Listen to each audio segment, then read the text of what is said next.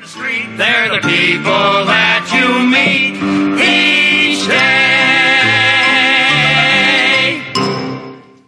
We are in the middle of our Love Where You Live series. We started back in the fall with the art of neighboring, and we said, hey, Jesus gives us the greatest commandment, and he wants us to take it seriously, and he wants us to take it literally. And so we began as a church beginning to love where you live. I hope you are loving where you live. I know on our street we had our first uh, neighborhood group last week. We actually did week one and two. We did two sessions, and uh, we just had a great time. It took longer than anyone expected because we just had great conversation. We were just hanging out, getting getting to enjoy each other's company, and, and we're going to have our third session this evening. So. I want to encourage you to get out there and love your neighbors, love where you live, because this is the most basic commandment. Jesus boils, boils it all down to this, and he says, Go do this. He says, Love where you live. Love your neighbor. Love the Lord your God with all your heart, soul, mind, and strength, and love your neighbor as yourself. He boils it down to us. It's the great commandment. We, ha- we find it in Matthew chapter 22, beginning in verse 37. Let's look at that together.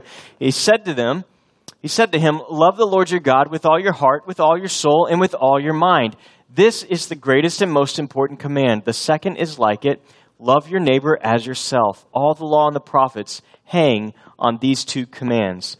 While the Pharisees were together, Jesus questioned them. So we see that Jesus has been questioned and, and they're asking him questions and he, they say, what is the most important command? Jesus says this. He boils it down to this and he says, look, love God with all of me and love the Lord as me. That is the most basic command that Jesus gives us. And so I know for many of us, you've been walking down this Christian road for a number of years. You've been a believer for a long time. And no matter how far you think you've come, if you're not doing this, if you're not loving the people in proximity to you, you're back at square one. You haven't taken a single step. Jesus says this is the basic, this is the foundation, this is basic Christianity. The people who live around you, who work around you, that you're in proximity with, they ought to know that you are a follower of Jesus Christ and they ought to feel your love and God's love coming through you towards them. This is just basic Christianity. And, and I don't know about you, but when we first started this, the first time I read through The Art of Neighboring and I started hearing about this, I was a little bit skeptical because it doesn't really fit into our culture today. It's not really who we are as Americans. And, and I don't know if this ever happens to you that God calls you to do something and you're kind of like, well, no, I don't think so, God. It doesn't really fit into my lifestyle. But then the more God shows it to you and you start to pray about it, you're like, okay, I guess God, since you ask me to do it, then I'll do it. And so you, you kind of reluctantly obey, and you find yourself doing the things that God's asked you to do, and then very quickly, that obedience, what was once reluctance, turns into obedience, and that obedience turns into joy. And you find extreme joy doing exactly what God has asked you to do. And so I want to encourage you that if, if you're here this morning and you haven't participated in a neighborhood group, or maybe you feel like God is calling you to, to lead a neighborhood group, it's not too late. Like I said, our group, our neighborhood, our streets on week three. I know there are some groups starting this week. There's a few groups starting next week. It's not too late. If you'll come see me and Stephen back at the connections table, we'll make sure you have all the information you need to be able to lead a group. And I know some of you are saying, hey, we're going to do this thing, but we're just going to have a block party. We're just going to have a barbecue, and that'll be it, and we'll say that we loved our neighbors. I, I really want to encourage you that the, the videos and the material that we have to hand out man, that curriculum, that, that stuff is going to get you into deeper conversation with your neighbors, and you're going to get to know them, and they're going to get to know you, and you're going to walk away from those groups uh, knowing each other and loving each other in ways that you could have never imagined. And the block parties will happen automatically on our street. It's it's awesome. Uh, nobody ever plans a block party; they just happen. Uh, you know, eight o'clock at night. Hey, we're cooking fajitas come outside, everybody eat fajitas, and everybody shows up. It's just who our neighborhood is. And uh, I, I, think a lot of it is because we all have the same mindset of we want to love where we live. We want to be good neighbors. We want to take the great commandment seriously. So the past few weeks we've talked about the power of presence and how important it is if we're going to live out the great commandment that we have to be present in our neighborhoods. And then we said if we're going to be present, we realize that people bug us, and so we're going to have to extend grace to them just like they have to extend grace to us. And sometimes even though we're extending grace, things are going to pop up and there's going to be a little bit of conflict. And Jesus tells us that He wants us to deal with that conflict and He wants us to deal with it quickly in a very grace filled way. And I think there are sometimes this morning we're, we're getting to the point where we've said, okay, sometimes there's conflict and sometimes it's extremely personal and it hurts and it cuts us deeply, it wounds us. What do we do then? How do I handle that then? And the word that we're talking about this morning is forgiveness. We're talking about forgiveness, and we're going to get a little glimpse into a private conversation that Jesus has with Peter. And if you want to turn in your Bibles to Matthew chapter 18, we're going to start in verse 21. This is a private conversation. Jesus comes to Peter one day, and he says this in verse 21 Then Peter came to him and said, Lord, how many times could I could I could my brother sin against me and I forgive him? As many as seven times? Now, this is kind of a weird question, and where's Peter getting this number seven, right? So Peter is asking God, how many times do I have to forgive my brothers? Now, the Pharisees in those days, they said three times.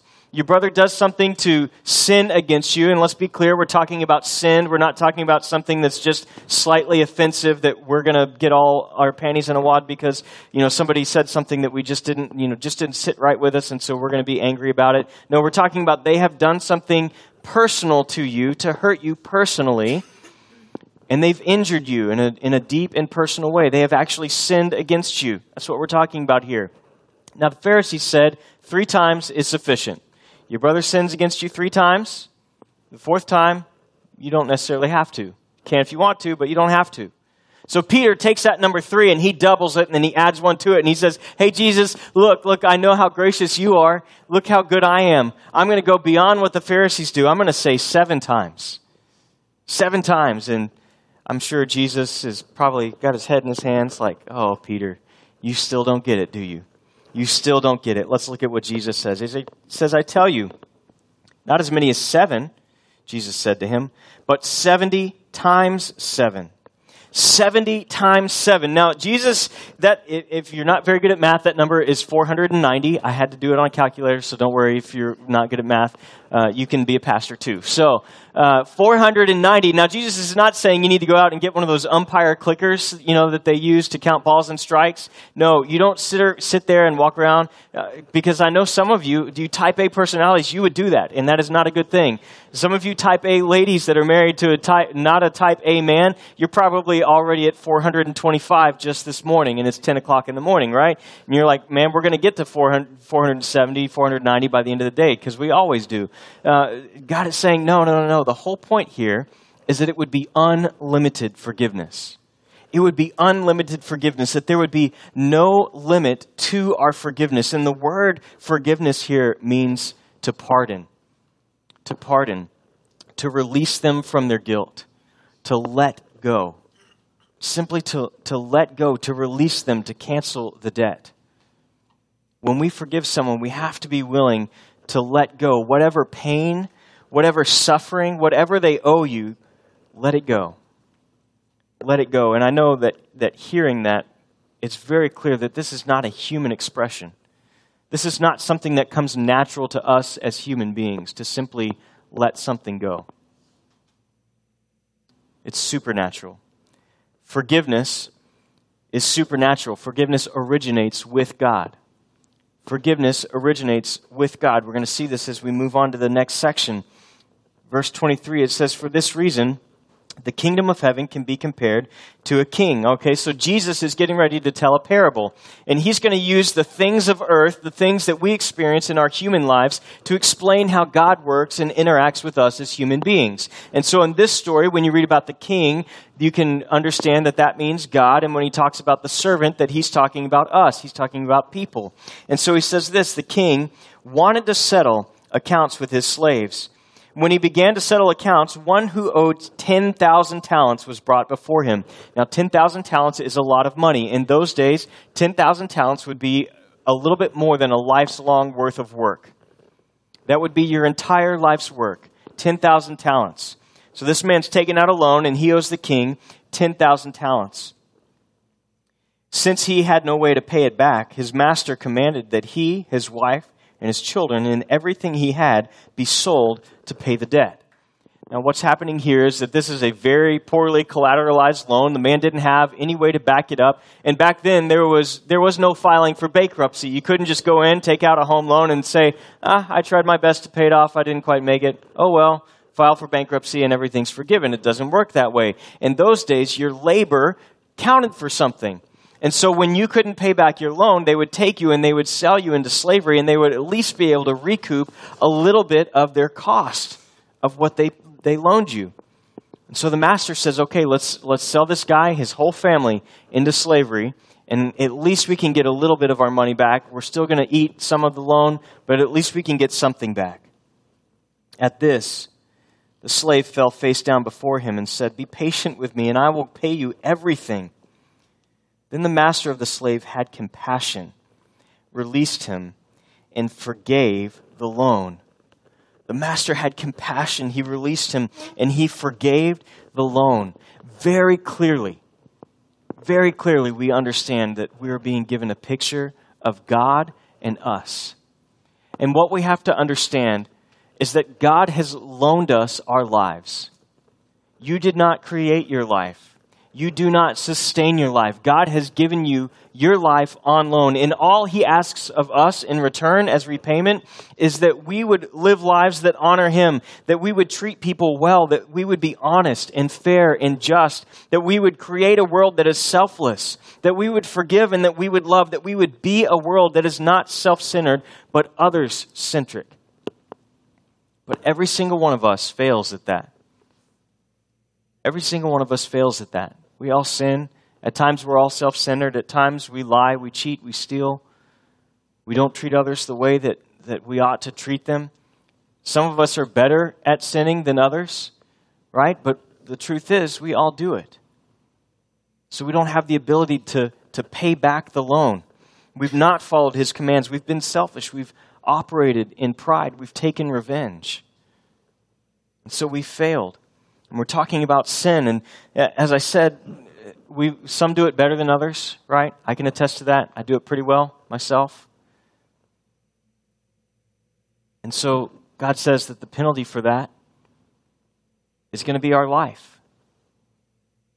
He gives us an eternal life. And so, in return for our failure to obey His commands, He's going to require us that we give Him eternal life that we would be separated from Him. We're talking about the idea of hell. That because of our sin, we are eternally separated from God. But just like the king in the story, we serve a God who is compassionate and gracious and merciful and forgiving. And He looks at us and He says, I see that you have no way to pay it back. I see that you could never make up the cost that you owe me. And so I am going to absorb all the cost myself and so Jesus sends his very own son.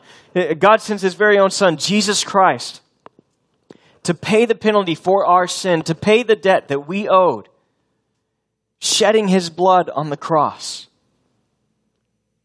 so that we could be restored, so that we could be forgiven. And you would think that as those who have put your trust in Jesus Christ, those who've been recipients of this forgiveness, that we would understand forgiveness and that we, more than anyone, would be willing to offer forgiveness to others. But that's not always the case, is it? It's not always the case. Brene Brown was. Uh, she's an author. Uh, she was raised in the church, and as she got to adulthood, she walked away from her Christian faith. She there were just a, a, number of issues that she had with the church. And then over time, God began working on her and brought her back into relationship with Him. And uh, as she started coming back to Christianity, she had to face this idea of forgiveness. And this is what she said People want love to be unicorns and rainbows. So then you send Jesus, and people say, Oh my God, love is hard. Love is sacrifice. Love is trouble. Love is rebellious. As Leonard Cohen sings, love is not a victory march, it's a broken hallelujah. Love isn't hearts and rainbows, it's very controversial. In order for forgiveness to really happen, something has to die. Whether it's your expectations of a person or your idea about who you are, there has to be death for forgiveness to happen. In all of these faith communities where forgiveness is easy and love is easy, there's not enough blood on the floor to make sense of that. What she's saying is what we see in Scripture that, that all the things that we have done against God, we can't just say, la la la la la, pretend like they never happened. We're going to sweep it under the rug, all the hurt, all the pain. We're just going to love one another because God loves us, and we're just going to pretend like it never happened. There's not enough blood on the floor to make up for all the wrong that has been done to us and all the wrong that we have done to others. It takes the sacrifice of Jesus Christ to truly wash over our sins and the sins of others to bring us into forgiveness. As I said, as followers of Jesus Christ, those who've put our trust in Jesus Christ, who have been forgiven, every single thing, every single fault that we have ever had has been forgiven through Jesus Christ, you would think that we, better than anyone, would know how to forgive someone else. But let's see what happens in the story. The slave went out and found one of his fellow slaves who owed him about a hun- who owed him a hundred denarii. Now, a hundred denarii is about three months' worth of work. This would be very easy for a man to be able to pay back. But look what happens. He grabbed him and started choking him. He's got the man by the throat. And he said, Pay what you owe. This man who's been forgiven everything goes out and finds a man who, who owes him much less than what he borrowed, and he grabs him by the throat and he says, Pay me what you owe. Pay me now. There's no forgiveness in his heart. Listen, you have received infinite forgiveness from God, and in turn, you hold forgiveness from others. You hold forgiveness for others. And we see here, it says that he, he says, pay what you owe. But he wasn't willing. On the contrary, he went and threw him into prison until he could pay what was owed. When others, the other slaves saw what had taken place, they were deeply distressed and went and reported this to their master, what had happened. Jesus is reminding us, he's saying, Look, you have been forgiven so much. You have been forgiven more than you could ever possibly pay back. Why would you turn around and then not forgive someone else? How can you dare hold it against them? How could you do that? Why would you do that? And he goes on and he says that the king finds out about it. He says, After he had summoned him, his master, said to him, You wicked slave, I forgave all the debt because you begged me. You should have, you should have also had mercy. You should have had compassion. You should have had feeling, understanding for your fellow slave, as I had mercy on you. And his master got angry and handed him over to the jailers to be tortured until he could pay everything that was owed. Until he could pay everything that was owed. God has forgiven us infinitely. We have infinitely sinned against an infinite God, yet He has chosen to forgive us infinitely.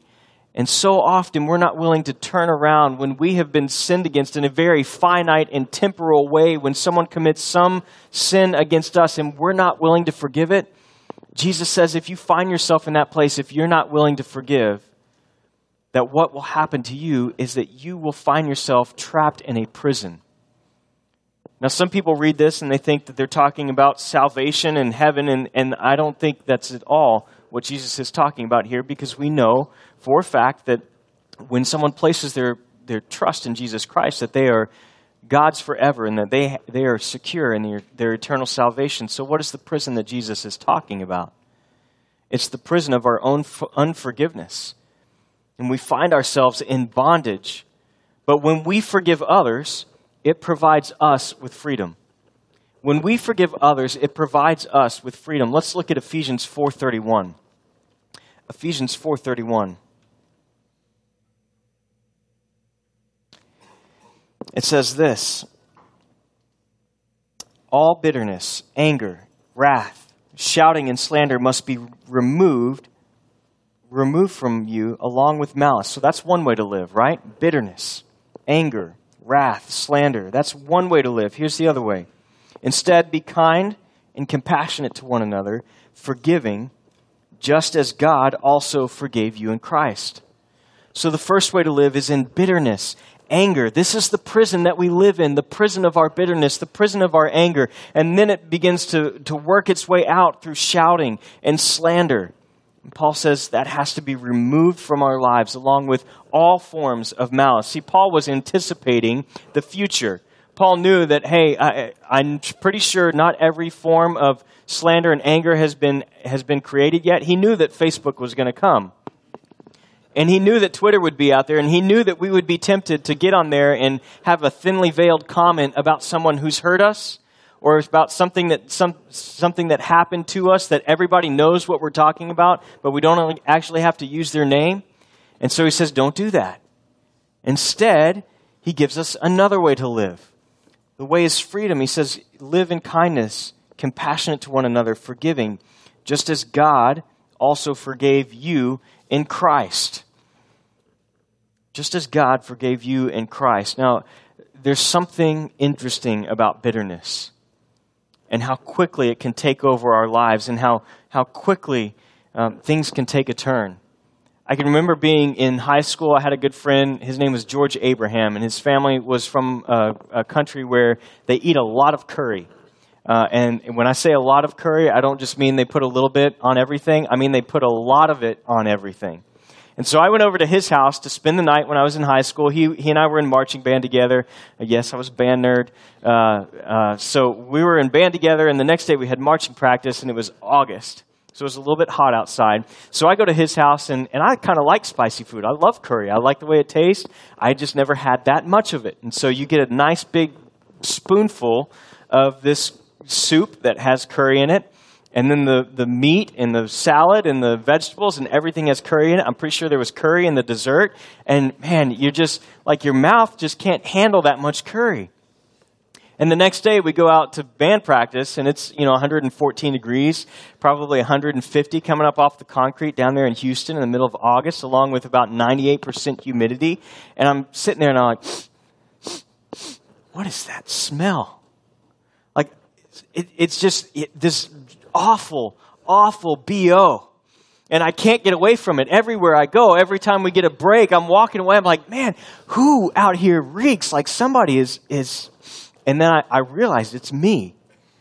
I've got curry not it's like embedded in my taste buds it's embedded in the back of my mouth and now it is seeping out of me this rotten smell bo of curry and bitterness is the exact same way. It does the same thing to us. We have a little bit of bitterness in our lives, and be, before we know it, it begins to come out of us and it begins to emanate from us. And, and some people take bitterness so far that it becomes their identity because they're not willing to forgive and move past something that happened in their past.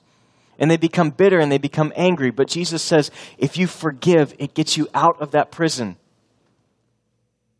This is something good for you that Jesus wants for you, that you would be able to forgive, that you would be released from the pr- prison of your own unforgiveness, that you would be released from the prison of your own unforgiveness. But not only that, not only does forgiveness get us out of our own prison, but for, forgiveness frees the offender to move forward. Forgiveness frees the offender to move forward. How many people are locked in the prison of your unforgiveness? How many families can't move forward because these two just can't get along? How many spouses have quit trying because no matter what I do, no matter how hard I try, I'm going to mess up again. And this thing that, that happened 10, 15, 20, 30 years ago is just going to come up. How many teenagers have quit trying because that one thing that they did just keeps coming up and mom and dad aren't willing to let it go and so they quit trying? How many of your neighbors have, have quit trying to relate to you because the one time that their dog barked and you never let them forget that their dog barked at 4 o'clock in the morning? And so they've quit trying to relate to you because there's no forgiveness there. They're trapped in that prison. They're trapped in that prison. Elizabeth and Frank Morris had a son. Uh, it was about Christmas time, December 23rd, when they got the call. the call that no parent wants to get. It was the hospital, and they said, Your son is here in the emergency room, and you need to get here right now. You need to come immediately. When they arrived at the hospital, they were told that their son was in very critical condition, and they also found out that there was another young man in the hospital whose blood alcohol level was three times the legal limit. And this man had crossed over the median and run head on to their son. And they found out that Tommy, the man who had hit their son Ted, had just a few scratches and bruises and walked away. And on December 24th, Christmas Eve, their son Ted died. And they became very bitter and very angry. And that only grew when Tommy was only given probation. And he walked away scot free. It began to eat Elizabeth alive. She began to sit in her room and she could begin to visualize and think about what it would be like to see Tommy walking down the street and to run him over and pin him against a wall or pin him against a tree and watch him suffer and die. And pretty soon she began to lose friends because all she could talk about was the death of her son and how angry she was with this other young man and how unfair it was that he was out walking around while her good son was dead. And then she began to stalk Tommy she thought if I could just catch him breaking his probation, then he would be put in jail where he belongs. So she began to stalk him. And pretty soon her own marriage began to suffer and began to fall apart. And one day, as she was out stalking him, picturing herself doing horrible things to him, she said, God, I've got to let this go. My life is falling apart. Lord, I need you to help me. And she began to pray, and she realized that when Jesus was hanging on the cross, he looked down at the men who had driven the nails through his hands and through his feet, and he said, Father, forgive them. They don't know what they're doing. They don't know what they're doing. So she began to pray for Tommy, and over time, she and her husband got to a point where they reached out to him. And in the process of reaching out to him, Tommy came to faith in Jesus Christ and put his trust in him. And they walked through, with him as he went through rehabilitation, as he went through treatment. And it was, it was Frank Morris, the man whose son had been killed, who stood in the baptismal font and baptized Tommy. And then a few years later, when Tommy met a girl that he wanted to marry, Frank, who was a part time preacher, was the one who performed the wedding for him. And now, every Sunday, the two couples ride to church together. Tommy calls Elizabeth and Frank every evening between 4 and 5 o'clock just to say hello and to see how they're doing. And it started with Elizabeth being willing to simply forgive. To simply forgive. Recognizing that it wasn't fair what happened to her son, and it was never going to be fair. But she released him from that prison and allowed Tommy to move forward she allowed him to move forward. And this is exactly what God calls us to do. Forgiveness allows us to be freed from that prison and it allows others to be freed from that prison. And if we hang on to that unforgiveness, Jesus says that the, not only are you going to be locked in that prison, but the torturers are going to come. And you know who the torturers are insomnia, anxiety, depression begins to eat you alive. And so, for our own good, Jesus says, forgive. Forgive. Now, I know it's at this point in, in this kind of sermon where your inner lawyer starts to lawyer up and give you all the reasons. Oh, yeah, but you don't know what she did to me the day she walked out. You don't know what it was like for him to leave me when I was pregnant. You don't know what they did to me when I was 10 years old and that inner lawyer is coming inside and he's telling you all these things. You know your inner lawyer is a man, right? They all are. So he's telling you all these things, and he's giving you every reason to not forgive. And so I just want to bring a little bit of clarity this morning. I want to want us to just look at a few things about forgiveness, uh, what it is and what it isn't. So we're going to look at some contrast to, to bring a little bit of clarity for our lives, and we'll move pretty quickly through these. So if you miss one, you can grab me at the back at the end, and, and I'll help you fill these in. But the first is forgiveness is not reconcilia- reconciliation, it is opportunity. Reconciliation takes two people. It takes two people to, to reconcile. It doesn't take two people to forgive. Forgiveness, you forgiving someone, is an opportunity to reconcile. It provides that opportunity because people are much more willing to move forward when they know that they've been forgiven. It's not reconciliation, it is opportunity. Second, it is not fair, it is grace. It is not fair, it is grace. It is never going to be fair. Whatever they did to you, there is nothing you can do, there is nothing they can do to make it fair. And so God calls us to extend grace. We can't fix it by hanging on to our anger. That won't fix things. We've got to extend grace. Number three, it's not a feeling, it is a decision.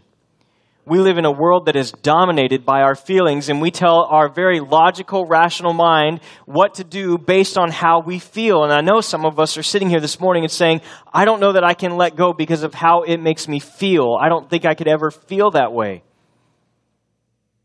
But what we have to understand is that it's not a feeling, it's a decision. It's not a feeling, it's a decision. We have to forgive even when we don't feel like it. Next is that it's, it's not escaping, it is accepting. A lot of people think that if I forgive this person, that they're going to escape the consequences. And that's just not the reality of the situation. There are many consequences. Some of those consequences will come from God. Some of those consequences will come from their own conscience or from the circumstances around them, from, from the situation that they created. Us holding on to forgiveness is not going to withhold those consequences or, or allow them to escape the consequences. It will allow us to accept that things are not fair, that things are not always going to be fair but we're going to have to forgive anyways. Next, it's not forgiving, it is not remembering. It's not forgiving, it is not remembering. Forgetting, it is not remembering. Now, some of you are scratching your head on that one. What does that mean? Our mind has an uncanny ability to remember things. It has an uncanny ability to remember things. So, the stuff that happened to you when you're a kid, you will probably never forget that the day that he left you will probably be seared into your mind. The things that they said to you will always be there. You'll, you don't have the ability to forget those things, but that doesn't mean you have to remember them, to dwell on them, to constantly bring them up and rehash all the things that have been said or done to you. Clara Barton, the founder of the Red Cross, the founder of really modern me- uh, nursing, was at work one day and a colleague said, Hey, do you remember when so and so said this about you? And she said, No, I don't. And they said, Come on, yeah, you do. It was really awful, and they, they, they kind of ruined you there for a couple months. You don't remember that? And she said, I distinctly remember deciding to forget that. I distinctly remember deciding to forget that. She said, I'm going to let go. I'm going to let go. I'm going to move on. I'm not going to let that roll around in my head and keep replaying itself. Forgiveness is not excusing, it is releasing. Forgiveness is not excusing, it is releasing. We're not saying that what happened isn't a big deal, because oftentimes it is a big deal. But what we are saying is that just as Jesus Christ absorbed all of the cost for our sins, we're going to absorb the cost. And we are going to release them. We're going to pardon them the same way that we have been pardoned. Lewis Smedes says this. He says, Some people view forgiveness as a cheap avoidance of justice, a plastering over of wrong, a sentimental make believe. If forgiveness is a whitewashing of wrong, then it itself is wrong. Nothing that whitewashes evil can be good. It can only be good if it is a redemption from the effects of evil, not make believing that evil never happened. We don't pretend that it never happened, we don't whitewash it. But we do have to offer forgiveness in order for them to be released. Next is that forgiveness is not an event, it is a process. In our elder board meeting this past Wednesday, I'd been preparing the message on Monday and Tuesday and really praying about what God wanted me to say. And there was something from my own past that came up that uh, it was an issue that happened with a colleague that I, I thought I'd dealt with. I thought I had forgiven. In fact, I can remember the day where I sat down and I prayed and I spent time in prayer. I spent time in the Word at the encouragement of one of my mentors, and I walked away that day thinking, okay, I've forgiven them. But as I started to think about forgiveness and I started to pray about forgiveness and I started to read more about forgiveness, all of a sudden these things in the back of my mind started coming up again. All the hurt, all the pain was just like it had happened that day. So I, am telling you all these things because I'm not perfect. I struggle with this just as much as anyone else. And uh, I, would ask for you to pray for me because I, I really spent a lot of time this week asking God to help me to really release this person. And I feel like this time it stuck, right? But it's a process, it's not an event. It's a process. And I think it's going to be an ongoing thing for me to continually ask God every single day, Lord, help me to, to continually release this person that hurt me so deeply, so personally, that I could forgive them the same way that you have forgiven me. As we said earlier, forgiveness is not natural, it is supernatural. All you need to do is to go to the preschool Sunday school room for about five minutes, and you will see that very early on we learn that if you take a toy from me, I take a toy from you. If you hit me, I'm going to hit you. You bite me, I'm going to bite you back. You sue me, I'm going to sue you back. You say something mean about my mama, I'm going to say something mean about your mama. We just learned that. It's part of who we are. So forgiveness does not come naturally. It has to come from God. It has to come from God. And lastly, we see this that forgiveness is not an option, it's an obligation. Forgiveness is not an option, it is an obligation. God, out of his kindness and mercy, has extended us grace and poured out his punishment his justice on his very own son, Jesus Christ, in order to forgive you and restore you, to release you from the prison of your own sin. And so we, as followers of Christ, are called to do the exact same. Colossians chapter 3, verse uh, 13 says this. It says, "Accept one another, be forgiving of one another. If anyone has a complaint against, uh, if anyone has a complaint one, against one another, just as the Lord has forgiven you, you must also forgive. How much have you been forgiven by God? Think about that for just a moment. How much have you been forgiven by God? You are called to extend the same amount of forgiveness to others. Now, this morning, I want you to just take some time as we move to take two. I'd ask that you bow your heads for just a moment. I want you to close your eyes. Just in silence.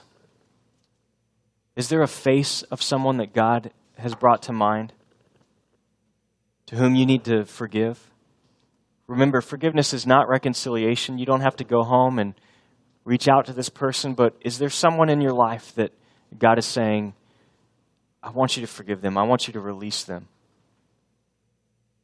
As we move to take two, I would encourage you write that person's name down and then write out your plan to move forward in forgiveness?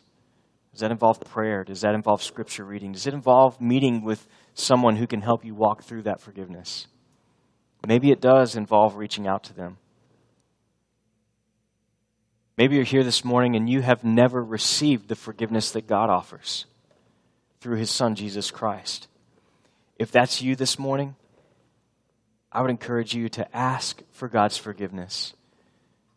Scripture tells us that we are saved simply through faith, trusting in Jesus Christ. All we have to do is receive the free gift of forgiveness that God offers. What is it that God is calling to you to do today? As we move into take two, I hope that you'll take some time. There's a space there at the bottom of your bulletin where you can write down what is God saying to you and what are you going to do about it. Let's take two.